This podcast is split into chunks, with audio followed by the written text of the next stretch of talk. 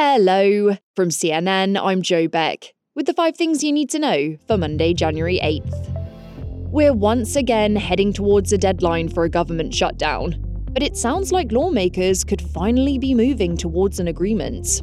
Yesterday, House and Senate leaders announced a spending deal for government funding in 2024. House Speaker Mike Johnson and Senate Majority Leader Chuck Schumer have agreed to more than $1.5 trillion in funding for the next fiscal year, with just under $900 billion for defense and just over 700 billion for non defense. But while that's the first step in avoiding a shutdown, it doesn't mean they're out of the woods yet. The deal will still need to make it through votes in both chambers, and far right Republicans in the House have already described it as a total failure.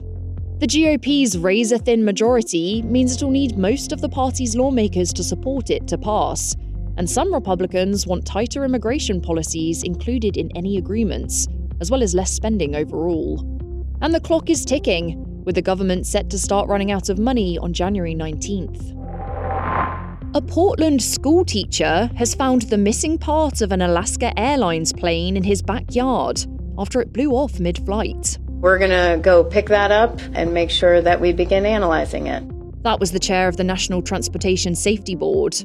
The door plug blew off an Alaska Airlines Boeing 737 MAX 9 aircraft after it took off from Portland on Friday, creating a refrigerator sized hole in the plane mid flight.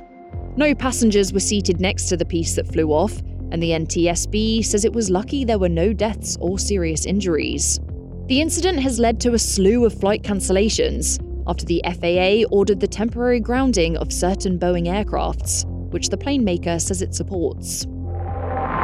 And the weather could cause some flight issues too. Winter weather alerts are stretching over a thousand miles across the country today, all the way from Arizona to Wisconsin. Just days after the season's first big winter storm, this second one is on the move and is expected to bring heavy snow, blizzards, strong wind, potential tornadoes, and serious flooding.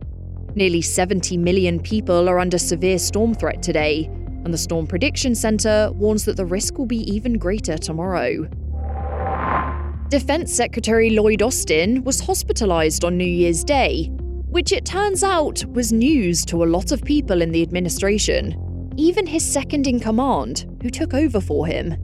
That's according to two officials, who told CNN that the Deputy Defense Secretary was among senior leaders who were kept in the dark about Austin's whereabouts until Thursday, three days after he checked into the hospital following complications from an elective surgery.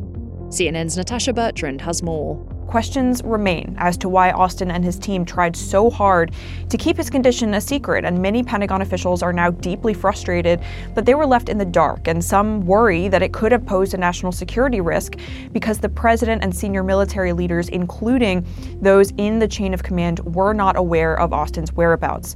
Now, Austin, for his part, did release a statement on Saturday night praising the quote amazing staff at Walter Reed for the care he has received and said that he is quote on the mend and looking forward to returning to work. And he also acknowledged the concerns about transparency and said, quote, I commit to doing better. Coming up, we'll tell you who won big at last night's Golden Globes. It was a big night for Oppenheimer at the Golden Globes, which picked up several big awards, including Best Motion Picture Drama, Best Director, and Best Drama Actor. Barbie had been the most nominated film going into the evening, but only picked up two awards in the end, including the inaugural award for cinematic achievements. And in TV, Max's Succession picked up the most awards for any television show, winning Best Drama Series, and individual awards for actors Kieran Culkin, Sarah Snook, and Matthew Macfadyen. That's all for now. I'll be back with our next episode, which drops at 9am Eastern.